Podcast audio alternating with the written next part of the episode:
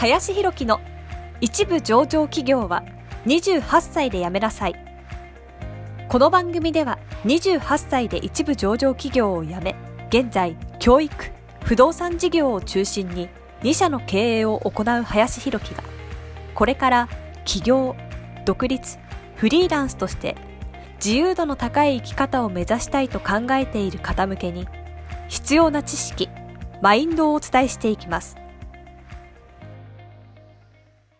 こんにちは林です。本日はですね売上の公式を理解しようというテーマで話をしていこうかなと思います。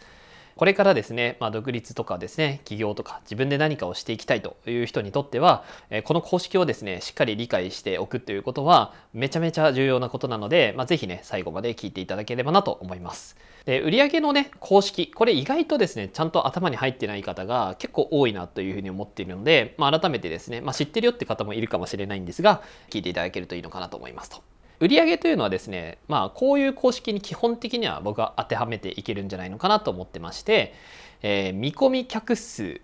×制約率×価格×リピート率この定義で大方のビジネスは当てはめていけるんじゃないのかなというふうに思いますと。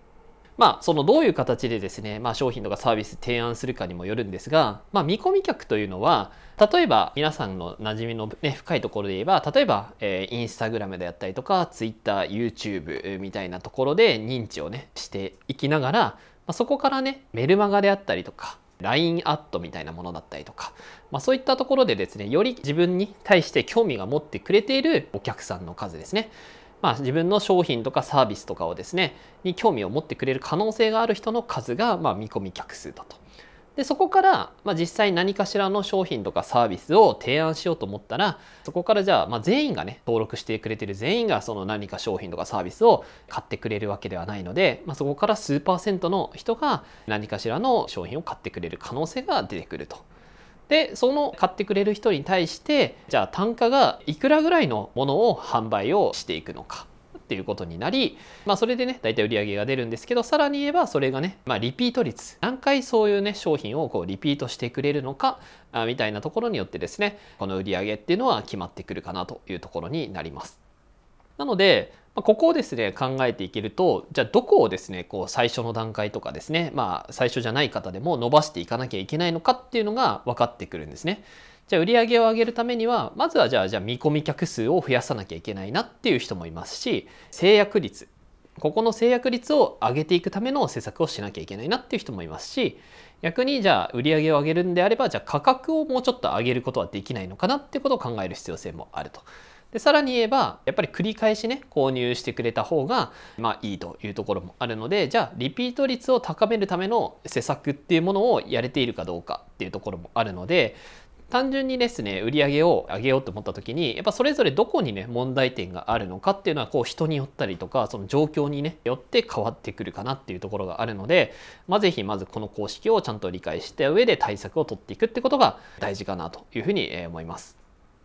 まあ、とはいえですね、この動画を見ていただいている方は、おそらくまだアーリーステージというかですね、ここから何かをしていこうというふうに考えていらっしゃる方が多いんじゃないかなと思うので、まあ、そういう方々がですね、まず考えていかなきゃいけないかなっていうふうに思うのは、結構ですね、この価格とかをあまりにも低いとか利益率が低いような商品とかサービスばっかりやってる方が結構多い印象はあるんですね。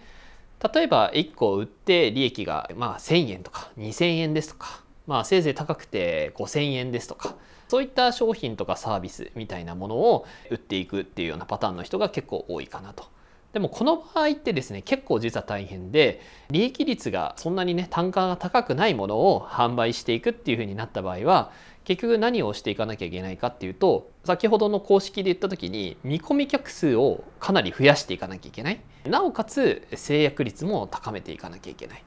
でさらにそれを毎月売り上げを上げようと思ったら、まあ、その見込み客数を増やし続けるかもしくはリピート率を高めていくかっていうような形になってくるんですね。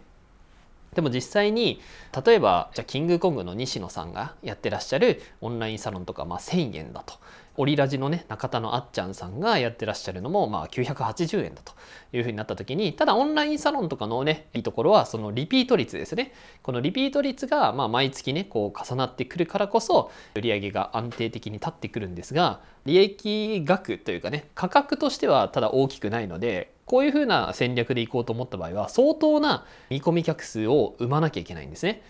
だから実際にキングオブコングの西野さんもオリラジのねあっちゃんさんもめちゃめちゃこうね YouTube とかの登録者数がいると。っていうその前提があったりするからああいうモデルができるなと。でもそれが何もないような状況とかまだ登録者が100人とか1000人とかしかいない。まあ1万人でも正直きついと思いますね。とかっていう段階の時にその低価格帯なものとかの商品とかサービスしかやっていかないとですねなかなかその売り上げがね立っていかないっていう形になってしまうのでだからこそ自分が扱っていくその好きな商品とか自分がやりたいものとかっていうのもあるんですけど実際事業という前提で考えていった場合に関してはしっかりじゃあその価格とか自分が出す利益っていうものがどれぐらいなのかっていうのをしっかりね意識していくことが、まあ、経営者になっていくためには重要なんじゃないのかなというふうに思いますので、まあ、ぜひ意識してもらえるといいんじゃないかなと思います。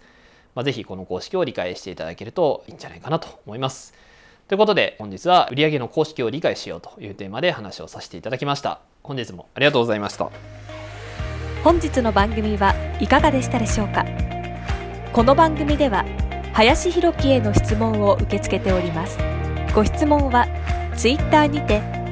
林弘樹とローマ字で検索していただきツイッターのダイレクトメッセージにてご質問いただけたらと思います。たくさんのご応募お待ちしております。